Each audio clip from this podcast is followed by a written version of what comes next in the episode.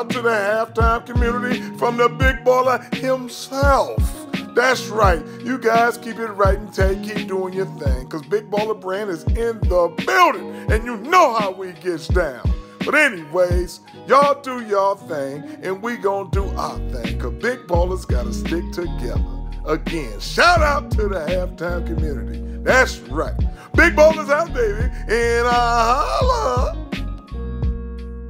Welcome into episode five of the Halftime Community Podcast, and we are still on Brooklyn Nets watch. That's the big story in the NBA. It continues to be the big story in the NBA as James Harden was traded to the Brooklyn Nets for Jarrett Allen, Caris LeVert, a lot of draft picks. Taurean Prince was involved as well. It's still really popular to hate on the Nets, say they don't have enough defense, which at this point they don't. Um, I'm very concerned about their big man depth. They have DeAndre Jordan, but he's not what he was in Los Angeles for the Clippers. And they also have a young rookie named Reggie Perry, who's been playing a lot of minutes for them. I think that was kind of a wait and see thing with him. Throw him out there, see if he gives them anything, maybe a little spark, but he just hasn't been it so far. I have been surprised they have a young um, second year player named Nicolas Claxton on the bench as well kind of built like KD, to be honest. 6'11, uh, very slim, but he plays more post, but he can shoot the outside shot as well. Um, he hasn't played at all, so that tells you something right there. The coaching staff does not trust him enough to put him on the floor. He is on the roster, but he has not touched the floor this year for the Nets, so I don't expect anything out of him. Although I did find him an interesting prospect coming out of Maryland. As we sit here today on January 25th, we're kind of waiting for the next shoe to fall for the Nets. Who is going to be that last piece they acquire, either in free agency, grabbing somebody off the street, or are they going to make a trade? The big names right now, uh, both on the Cavaliers, ironically enough, after they just traded Jarrett Allen to the Cavaliers to make the trade work for James Harden. JaVale McGee, he is kind of the odd man out in Cleveland right now, but he is a veteran. He just got a ring with LA last year. And then also Kevin Love, could he be on the move as well? Those are the two names to look out for the for the Brooklyn Nets. I'm taking a wait and see approach with this Brooklyn Nets squad. They obviously need another big man. They don't want another big man. They need another big man in the rotation, or else they're not going to win the championship and they'll try to go all in again for 2022. So wait and see. Offensively, it looks great. Defensively, they need some help. But at the end of the day, I think the star power, it just speaks for itself. The Brooklyn Nets are going to be in contention. Bouncing around to the rest of the league, I'm going to keep it pretty short and simple here. I really like what we've seen out of the Charlotte Hornets lately. Gordon Hayward is having a career year rather quietly. A lot of teams improving this year, a lot of improved players, so you'd love to see it. I don't talk a lot about the Lakers, the Sixers, the Clippers, the Bucks, the Celtics, those top tier teams we know are going to contend for a title. And there is a reason for that. It's just because we know what they are. It's playoffs or bust for them. They're gearing up for the playoffs. That's the most important time of the year for these teams. But stay tuned because we're going to have a quarter mark of the season roundtable discussion on the Halftime Community Podcast, bringing back some old faces, bringing in some new faces, having that roundtable discussion, seeing who's contenders, seeing who's the pretenders, and seeing where everything shakes out in the league for the rest of the season, as well as discussions on who's the frontrunners for the end of year awards. But I'm really excited to bring to you all this next conversation I had from one of the members of our community. He goes by the name of Nappy's Roots. He is Napoleon. We talked a lot about a lot of different things here. We got into the Bulls, the Hawks, the Hornets, the Pistons a little bit. Even though he's technically not a Pistons fan, he is a fan of the game, so he keeps on up on everybody. We also got into a little bit of discussion right at the beginning off the cuff about the business and marketing and could the NBA go back to the bubble. So feel free, check it out. I hope you all enjoy. Harden to the cutter. The layup goes for Reggie Perry. All right, I'm on with Napoleon here um, from the app. I saw his Nick his username on there is Nappy Roots, which is actually for you uh, younger kids. I know we have a lot of younger kids on the app. if you've never heard of the musical group Nappy Roots, you should probably go look them up. They got a few good songs I think you'll enjoy. So if you don't know what Nappy Roots is, check that out. Um, Napoleon, why don't you go ahead and introduce yourself? Just tell us about you, who you are, what kind of things you're watching in the league this year.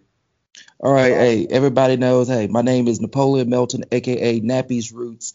Um, I got the name because everybody calls me Nappy, and I love getting to the root of things that are happening in sports. So Nappy's Roots, perfect combination. So I love everything.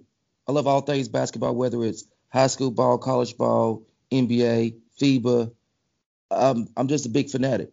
Uh, so right now I'm following everything that's COVID related. So um, seeing how you know team revenues are affected, um, and how trades will be affected by that as well. So you know the teams that have money will trade for money, and the teams that are looking to dump will continue to dump. Uh, unfortunately, the way that things are right now, hopefully we can get back into the stands at 100% capacity, not at 8% capacity like the Hawks are going to start doing uh, tomorrow. So I love this. I love the business of sports, but hey, I'm a fan of the game. Yeah, that's actually pretty interesting that you brought that up. Um, there's been a lot of games this first part of the season that have been postponed. And it just makes me wonder, especially while we're all kind of waiting on the vaccine, not everybody can get it right now. Do you think if they keep pushing the kicking the can down the road, so to speak, you know, just postponing games, eventually it's going to catch up to them? Do you see them going back to a bubble maybe? Yes, absolutely. Um, seeing how successful the bubble was last season, it it gave me great concern as to why they didn't implement the bubble this year. Um, they could have done like regional bubbles, um, or six bubbles. So a bubble for each division. Uh, maybe play all the games within each division. Maybe do kind of a barnstorming effort, kind of like what the Big Three um, typically does every year. But I'm just like, if it's so successful, why go away from it? I mean, I understand they want to get people in the stands and you know they want to recruit some of those re- some of that revenue, but right now you might have to share our revenue so that all teams can at least get you know, a piece of the pie. Yeah, it's interesting. The question was after last season, uh, of course, 2020 was a whole thing in itself. We didn't really have any answers. And it was just like, you know, we don't know what's going to happen with the salary cap because fans aren't in the stands and teams are losing all this revenue. They eventually patched it together for this season and kind of kept it pretty level for the most part. But it just makes me wonder moving forward, maybe two, three years from now, do you see the salary cap kind of going down, kind of fluctuating a little bit as they kind of kick the can down the road with this whole COVID thing a little bit more? No, I mean, I think the biggest thing with um, the salary cap is the escrow account that the uh, NBA players contribute to. Um, and I think they've contributed, what, 25% of the salary into the escrow account. Um, I think probably for the next two or three years, probably keep the salary cap the same at what 109, 109.5 million um, because like this cover, it's going to affect multiple seasons. So I really don't see the um, revenue um, getting back to pre-COVID levels until 2024, 2025 at the earliest. So I mean, you have to do some long-term planning um, right now so that you can get back to um, a more stable budget, so that the salary cap will increase um, and then the players don't have to, you know, go into the um, contribute to that escrow account. But again, um, before pre-COVID levels, NBA players did contribute to an escrow account. Period. So, you know, everybody is, contributing and helping towards, um, you know, due to COVID. So, I mean, it's it's a shared effort. Owners, players, staff, you know, everybody got to pitch in and make this thing work. Yeah, it's really interesting. Um, specific owners, like for instance, I'm going to use the Rockets and the Nets just because those are kind of top of mind with James Harden trade and everything. So Joe Tsai, the or- owner for the Brooklyn Nets, he's a big part of the Chinese market and Alibaba, mm-hmm. which is like Amazon for anything overseas, pretty much. If anybody doesn't know about that, so he's got he's not worried about his money right now. Amazon, mm-hmm. Alibaba, they're doing just fine. He's one of the richest owners there is in, in sports overall. So they're kind of a large market team. He's willing to spend, go above the luxury tax. And then on the opposite side, you've got Tillman Fertitta, who is mostly owner of service industries and casinos and those types of things in Houston. So maybe he's he's really feeling COVID right now. Mm-hmm. Um, it's really hitting him in the pocketbook, and he might even be looking to sell at some point if he can't keep himself afloat. So, do you see more of these owners playing a bigger factor in who becomes the kind of the cream of the crop, who can spend money, and then who can't in the NBA as far as owners who are suffering due to COVID and economic restrictions? Uh, absolutely. I mean, I, I think that's a great example. Brooklyn Nets and the uh, Houston Rockets. Um, you know, Houston's in asset accumulation mode. So um, ridding themselves of some bad dealings um, in the Morey era, um, especially like with uh, you know trading all those picks for you know Russell Westbrook and then Chris Paul and you know understanding, yeah, James Harden, we're gonna have to get as much as we can for him, and I'm glad that they got all those picks.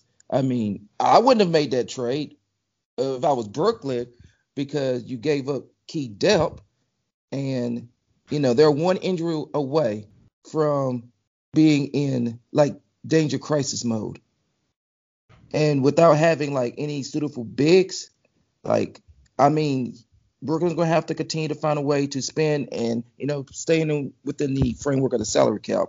Um, for Houston, uh, I think they just have to do a good job of spending that money wisely, and they're starting to wise up.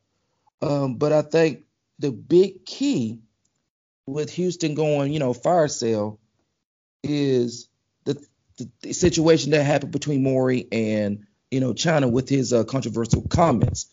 Um, you know, we lost out on some key revenue um, because of Morey. Yeah, and it actually ended up being pretty much the worst timing could be because we didn't really see COVID coming at that point, but then right after that happened, um, COVID kind of shut everything down and really cut into the salary cap even more, cut into the revenue even more. So, yeah, i think with that Morey situation, there'll definitely be a, at least a good long form article written about that someday, at the very least, if not a whole book written about that. Because yeah. people don't really talk about that too much, but that's a lot of money that just went out the door when he started making those comments. Uh, that's going to be good sports marketing class information right there. Absolutely. That's going to be in textbooks for sure. Um, so, off of business marketing, I didn't really expect to talk business and marketing, but I'm kind of glad we got into that conversation a little bit. Um, the NBA might be moving back to the bubble at some point, cutting in revenue, and you know everybody wants to have. There's a lot of talk about super teams and oh well this isn't fair because Brooklyn has three superstars now. There's a lot that goes into that behind mm-hmm. the scenes is your owner willing to spend the money? And then there's the luxury tax, of course. So yes, there is a salary cap, but right. teams can spend literally, uh, I mean, as much as they really want because there's a salary cap, and then there's a luxury tax on top of that if they go above that, and then there's super luxury tax on top of that if they keep going above that. So it's it's not a completely free market economy. The salary cap is there to help and help those smaller market teams as well. But I mean, in all reality, uh, an owner like Joe Tsai could spend as much money as he really wanted. I mean, you also look at every team has to spend a minimum amount. So um, that's gonna, you know, help some guys make some money, like Rajon Rondo. Like, who else is gonna give him 7.5 million dollars a year for two years, other than the Atlanta Hawks, who needed um, a backup point guard for Trae Young, who failed miserably yesterday with Trae Young being injured. Um, but hey, I mean, the name of the game is as an NBA player is to make the most money that you can. And you know, having this minimum salary floor, team has have to spend. So sometimes they get a good return on their investment. Sometimes they do not.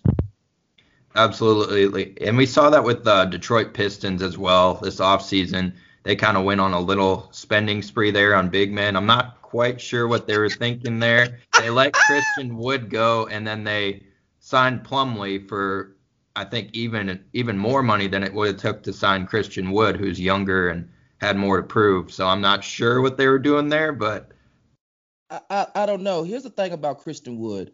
Um, you know, he outperformed his contract, and yes, he was due for a salary increase. Now, um, I looked at calculations. I think we talked about this on the halftime app. I said probably around 12 to 14 million a year for three years We'll get it done. Houston gave him basically 14 million a year for three years.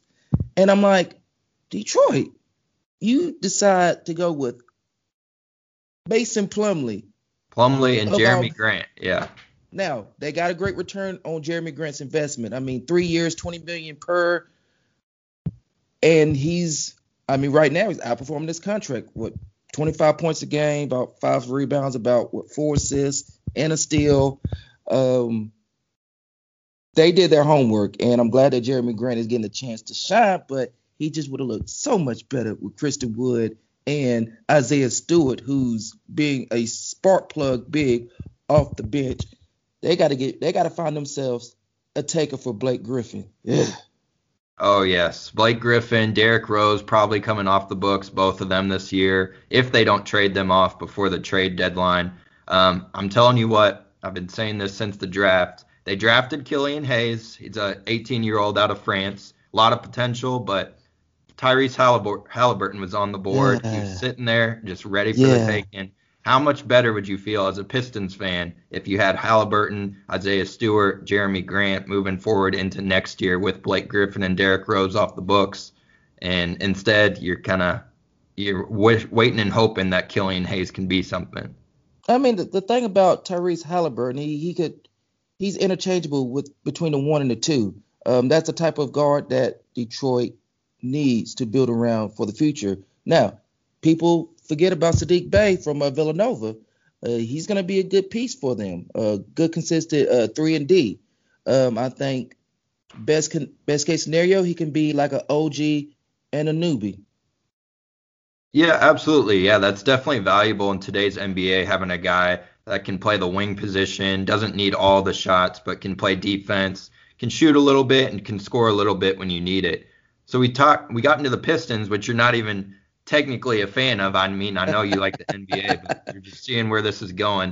You I like see. the Bulls, Hawks, and Hornets mostly. I'm going to talk about the Hornets first off because I've been on the LaMelo Ball train since before the draft. I think I don't think he's going to be, you know, he's going to be a 25 point per game scorer at any point, but he he just reminds me of a guy that can just change the pace of the game every time he's in there. Mm-hmm. He's just gonna he's gonna light it up. He's gonna make the game more fun for his players he's playing with and the fans that are watching. What do you think about LaMelo Ball so far?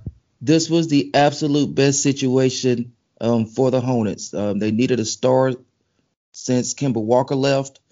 Um, I mean, he's been probably the best Hornet that we've had in the past what 20 years. Yeah, you so, had a, Gerald Wallace. You had Grandmama um, yeah. before that. Uh, Gerald Wallace definitely was a Bobcat slash Hornet favorite, but I think yeah. yeah, he's definitely a little bit better than Gerald Wallace. Yeah, yeah. Um, but I mean, it it it, it was just so great to see him fall down uh to the third pick in the draft, and he's been everything is advertised. Um, let me be the first person to, to apologize to Gordon Hayward. Okay, um, I ragged on him big time. I mean, getting that four-year, 120 million dollar deal. Even though I wouldn't have personally done that, I would have done maybe a two or three-year deal at probably 25, 30 million a year. But he's been healthy thus far. He's been great as the number one option. Um, I mean, look, kudos to Gordon. Yeah, um, that's a really interesting story for the Hornets. He's averaging, if people aren't paying attention, he's has a career high in points per game this year. He's shooting better percentages. Um, when he came back in the playoffs for the Celtics last year, we saw little flashes of this. Um, he was definitely in the mid range. He could score. We wasn't quite explosive as he's a, been a little bit more explosive another year coming off that rehab injury.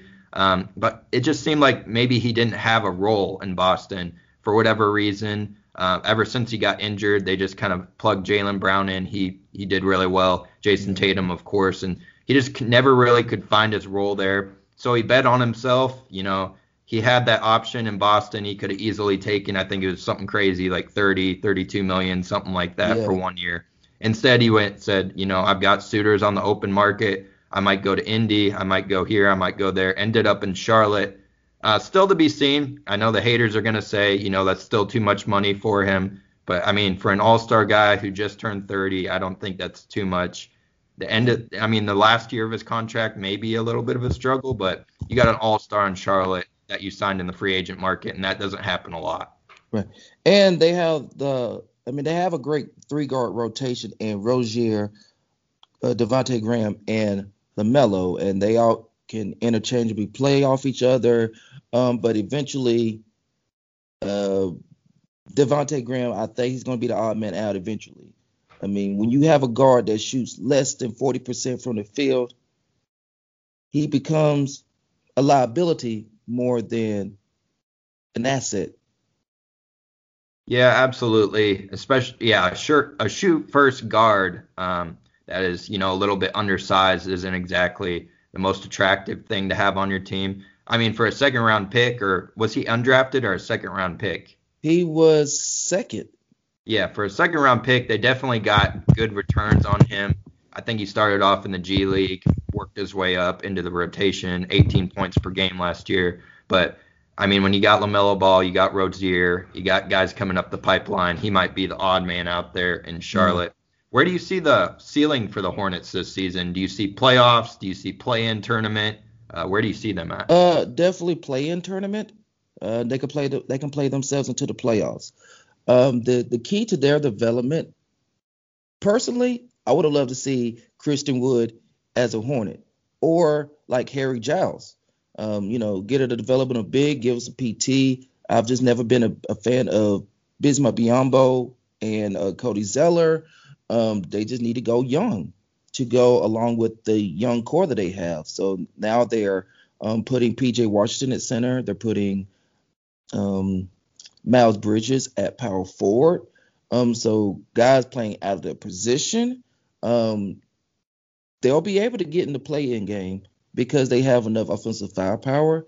But a key, def- you know, making a key defensive stop, um, the interior just is is severely lacking, and that may be their Achilles heel, which hopefully they will address um, either during free agency next year or via the draft. Yeah, absolutely. I think better days are ahead in Charlotte. I mean, two years ago, this team looked like they had no hope for anything. they were five years from being five years away, and then all of a sudden they've got hope in Charlotte to at least make a playoff push this year. Maybe next year they'll be a kind of a lock for that eight, seven seed range. And then you're also a fan of the Bulls as well big topic for the Bulls that I want to get into. They're kind of middling this season. I mean, I don't expect too much out of them this season unless, you know, a team can always get hot and things change. But Zach LaVine is the big topic in Chicago right now. Do you think the Bulls should explore trading him, getting the most that he that they can for him right now while he's averaging career highs, looking really good, uh, but the team's not doing so well? Or do you think they should stay the course with him as the number one option? So uh, I think they will eventually explore trade packages for LaVine. They need more depth. They need more help. I am not sold on a Mark Markkanen, Wendell Carter Jr. front court. Um, they're okay. Markkanen, he's I mean he's a great shooter, uh, face up four, but very inefficient shooting. Uh, doesn't provide much in terms of defense. I'm not sure if you can build around him. I'm not sure you can build around Wendell Carter Jr. as well because he's, I mean, the, the skinny on Wendell Carter Jr. was that he was a young Al Horford. He looks more like old Al Horford right now. Mm-hmm. So I, I, I, I'm, I'm not a big fan of building a front court around them. I mean, Patrick Williams has been very nice for Chicago. Um, a guy who I think He's going to be that Swiss Army knife, a good three and D guy, maybe a future, you know, Jerami Grant. Yeah, kind of what they were hoping to get out of Otto Porter, who's kind of a lost cause now there in, in Chicago. We'll see. I mean, there's always time. He's still relatively young, but Otto Porter is a huge contract that they might look to buy out at some point, or they might look to move in the uh, trade market.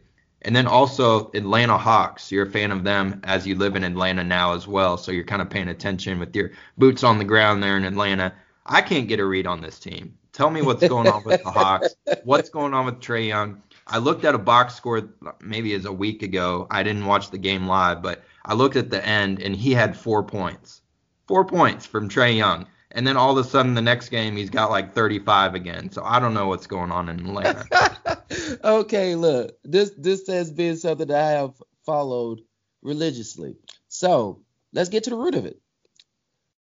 John Collins called out Trae Young um, after the first of the year, um, complaining about how many times Trae Young is shooting, especially early in the shot clock. Because Trae Young likes the gun, he likes to shoot those 27, 28 foot long threes, which when they go in is great, but when they don't go in, is bad, real that, bad. That's an ugly shot that'll make a coach's hair turn gray. Yeah. Even Lloyd Pierce, who has no hair. Right. so what John Collins expressed is the opportunity just to move the ball around, to get better shots, also to get himself some shots as well. Since he's a restricted free agent, he wants his money, and I wish the Hawks went ahead and gave him his money. But I think he's in a situation where he's gonna have to bet on himself. I think uh, statistically, um, he's playing well. He just needs more touches. So, um, and then with him and Trae Young, and then with Capela, they have great um, pick and roll, pick and pop options, um, which I would love Atlanta to keep.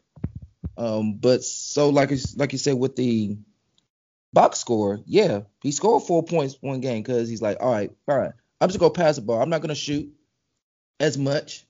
And then look, the key to the Hawks is Trae Young. When he's on, the Hawks are dangerous. When he's off, and not scoring, then the Hawks can become very predictable. Now they have more help around them this year with uh, Gallinari, uh, Bogdanovic, um, Rondo, uh, Kris Dunn, um, Kevin Huerter, and you know Cam Reddish. They're you know playing better. DeAndre Hunter scored 33 points last night in a 129 to 115 Hawks loss last night. But you know their young guys are getting better. Trae Young, um, it's, it's just to take time. They they've added a lot of new guys. It's to take time to understand um, the spots that um, players, his teammates need to be, where to find him um, to get better looks. And I think as his teammates gets better looks, it'll also provide him with better looks. So I think that the comments that John Collins made were very valid. Um, but as the best player in the face of the franchise, you have to make sure that you don't alienate your teammates. You have to find a way to be a leader, to step up, um, because the team is counting on you. And I think Trae Young has been absolutely great for Atlanta. We've been starving for a star since Dominique Wilkins and Spud Webb.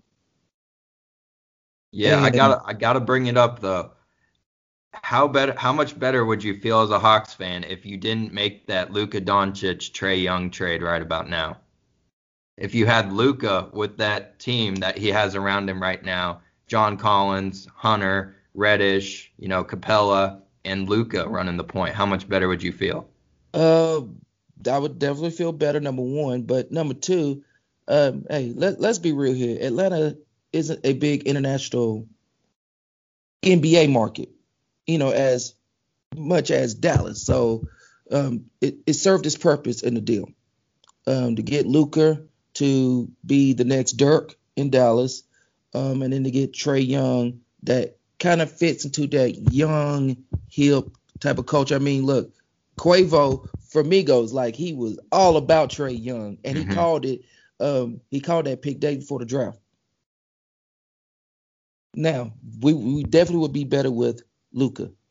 Um, but would Atlanta like from like pure basketball heads, we would have accepted Luka with open arms, but I don't know about you know the rest of the Atlanta market. I I, I really don't know. Yeah, that is a good point. Um, I think it worked out, you know, pretty well for both teams, and there's still a lot to be said here. You know, they're both super young, so who knows? Trae Young could end up with three rings and Luka only gets one, or Luka gets none. You just never know with these things; they can turn on a dime. What do you think? This is the big question for me with the Hawks. Do you think Trae Young has potential to be that number one guy on a championship level team? he has some growing up to do. Um, if I'm him, I'm watching everything Steph Curry is doing from how he trains in the off season, how he becomes a leader. If he takes if he takes heed to that information, Trae Young could put himself in that conversation as the number one guy, you know, leading a team deep into the playoffs. Don't don't study Chris Paul. He won't he won't he won't get you there. but um, following Steph Curry, I mean, you you look at Steph Curry. Look, the first couple years in the league, he had ankle issues, but you know he had found a great trainer. You know, train that train those ankles right in the off season. Worked on his shot, worked on his dribbling. Look, the same thing could happen to Trae Young. So if I'm Trae Young, get in contact with Stephen Curry's trainer, get him right. Yeah, that's interesting that you brought up Steph Curry, Curry's early years there. Um, people forget, you know, that he had a lot of potential. He was an exciting player, but Monta Ellis was kind of the, you know, go-to scorer in Golden State those first couple Steph Curry years. It took him three or four years to get his feet under him, and then all of a sudden, when it became his team, you know, we know what happened. He exploded, changed the NBA. Honestly, I mean, mm-hmm. guys are taking threes that they would have never taken before um, stretch fours, you know, or he didn't invent the stretch four, but he made taking three pointers cool. And then all of a sudden, you know, you got high school prospects who should be probably in the paint in the yep. 90s. All of a sudden, are behind the three point line. They're shooting threes. Guys like I'm gonna mention a burnout here, but Thon Maker. Everybody was really into Thon Maker because he, you know, he was a seven footer that could shoot threes. Bol Bol's another one who knows? Maybe Bol Bol will be something someday, but you know he's a big man who could play on the outside as well. So you know Steph Curry changed the NBA. Trae Young's probably a little bit of product of that, shooting threes from right. 40 feet. But you know, like the difference, like with with Thon Maker, Thon Maker didn't have any handles.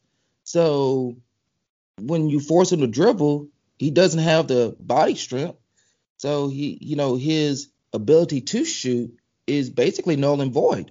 You know, like you, when you look at Bol Bol play, the boy can handle the rock.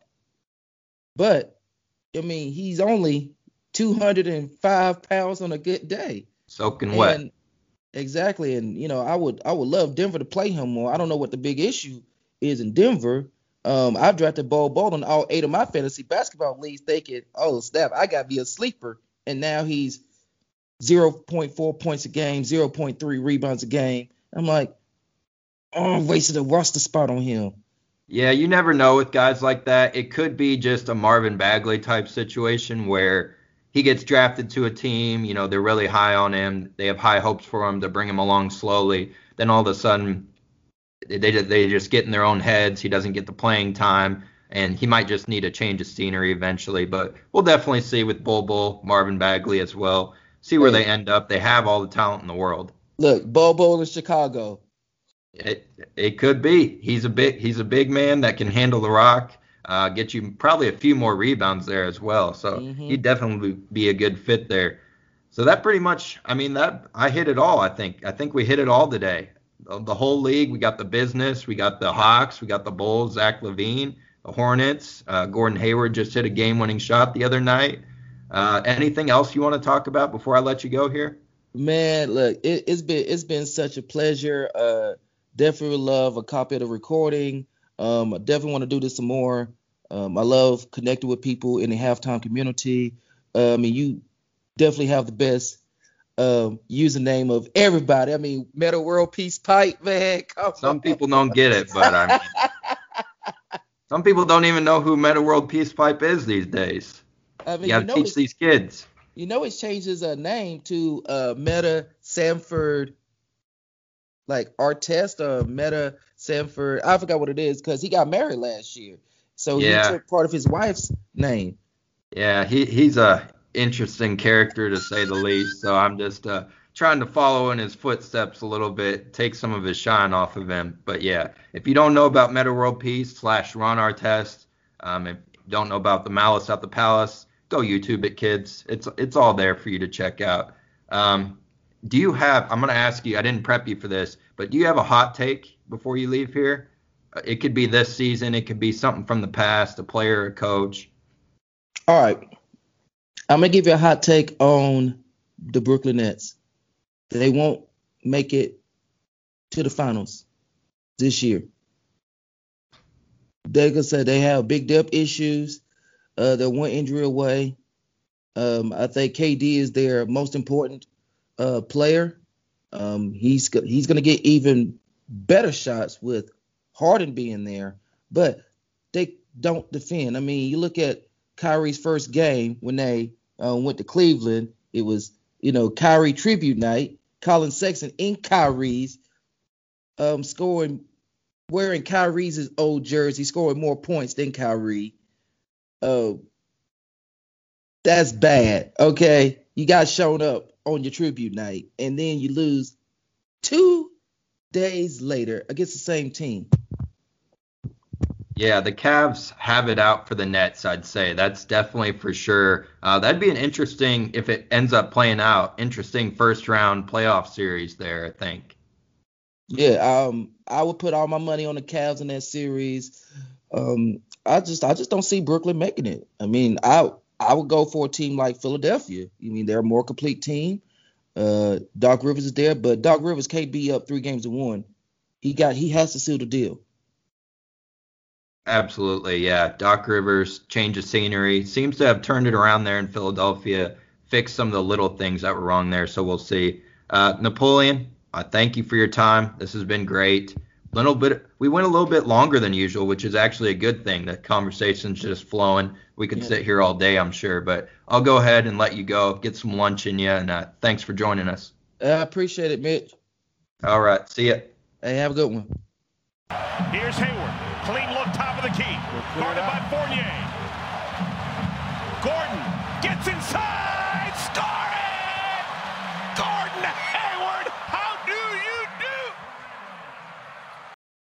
Today, I'm going to talk to you about a son, a husband, and a father of three beautiful young ladies who shared him with us for the better part of 20 years.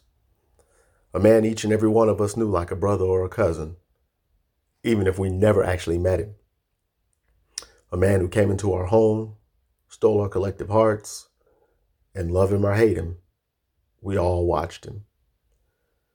We knew not what to expect that first time he walked onto the hardwood. But what ensued was a journey that not only dared us to compare him to a man of rarefied air, but changed the way we looked at the game of basketball. He was the coldest of the cold blooded killers. In fact, I have stated repeatedly that he stood out above the others because whereas they would all walk into a room, shoot everybody dead, and walk out, this cat would enter that same room, shoot everyone dead, walk out, then return a few minutes later to shoot everybody one more time just to make sure they were dead. He enjoyed it. It is who he was. That's the street he lived on. And that's just what he did. But just as swiftly as he would walk into that room and take all of the air out of it while seething with that satisfied Mamba look on his face, he was gone. He was tragically taken away from us. There was no warning. There was no answer. All that we were left with were questions. How? Why? What happened? One year later, not only are there still questions, but the hurt remains, and it feels like it happened yesterday. Many of his teammates and friends cannot bear to talk about it. And while I am neither of the aforementioned, I too am not ready to talk about it at length. Admittedly, I turn away if I see him on television, and although I recorded the memorial, I've yet to watch it because maybe, just maybe, we're all living that same dream. He will come out of a tunnel somewhere laughing at all of us for falling for the joke. Alas, it isn't a joke. It is reality. There are stats to remember, but there is no debate about where he ranks. Remember his talent. Remember his passion. Remember his drive. Remember his game. Remember the last second shots. Remember the dunks. Remember the moments. Remember life can be taken from us in a second. Remember to live each day like it is your last because you will never have another one just like that one. Remember everything that matters to you and chase it with every last breath and don't let up until you have it. Hold it. Smell it. Feel it. Let it become one with you. Never let anyone tell you what you can and cannot do. Remember to make your own path and control your own destiny. Remember, you can be whatever you want to be and do whatever you want to do. Remember, we all have a fire within us, and you are the only one who can put it out. Remember, hard work beats talent when talent fails to work hard. Remember who you are. Remember priority, poise, passion. Kobe Bean Bryant was a man amongst boys and a legend on the court. In death, he became a giant. Remember him today. Remember him tomorrow. Remember him forever. This is Reggie Lewis 35, y'all. And that's your halftime speech. Peace. Check. Bryant for three. Go!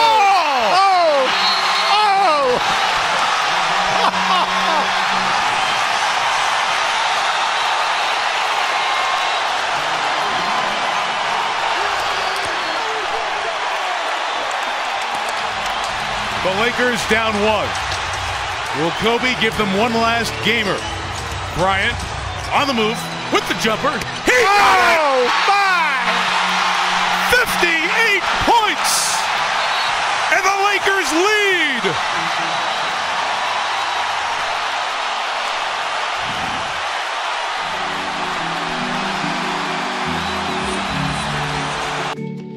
All once again for joining me on episode 5 of the Halftime Community Podcast. I hope you enjoyed. If you did, click that subscribe button, rate, review, and then unsubscribe, resubscribe, unsubscribe, resubscribe, rate review again.